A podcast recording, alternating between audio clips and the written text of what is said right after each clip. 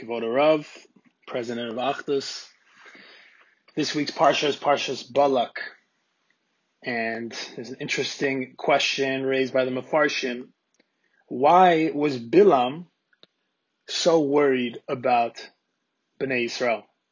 Why was he worried that they were conquering other nations when they couldn't touch Moab? Avraham, uh, Hashem instructed Avraham that he is not to touch the nation of Moab until the coming of Mashiach. So why was Bilam scared? He has nothing to he has nothing to be worried about. He is immune to the power of Bnei Israel right now, and the Rebbeinu Shalom not immune, but they're not they're not going to come and bother uh, Bilam and his and his nation. So comes along the Shem Shmuel and he answers, Bilam wasn't worried about Bnei Israel's military prowess coming coming along and conquering Moab. He had a different machshava. Bilam was worried that because Bnei Israel is in the Midbar, and Bnei Israel is in this enclave of Kedusha, the Shechina is surrounding them. They have the Ananei HaKavod, they have the Man, they have water from the Be'er Miriam. Every single one of their needs is being taken care of. And they're surrounded by holiness. And they're engaged in Torah.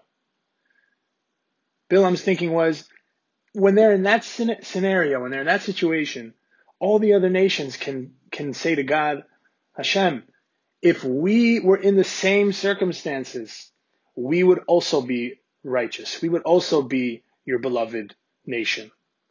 There's nothing special about Klal Yisrael.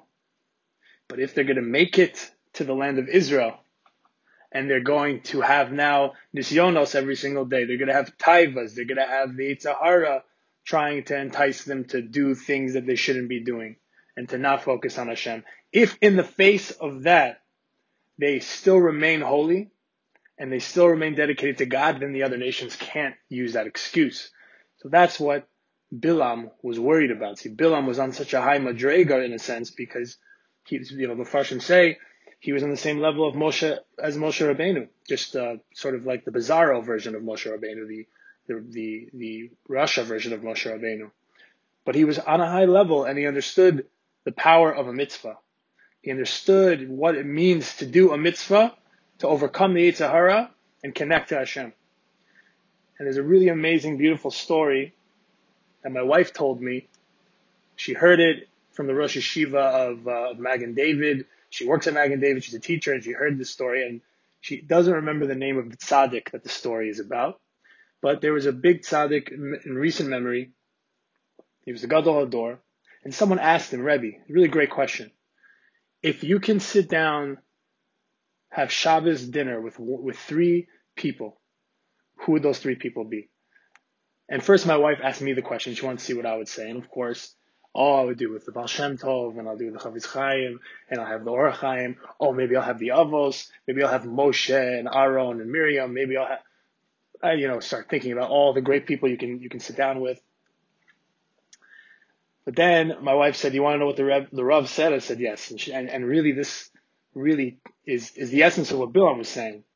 And this is the way a tzaddik thinks versus the way someone like me thinks. He said, without hesitation, the tzaddik said, three poor people. Without even hesitating. Oh, you would think he was going to say Avram, Yitzhak, Yaakov, whatever. Three poor people.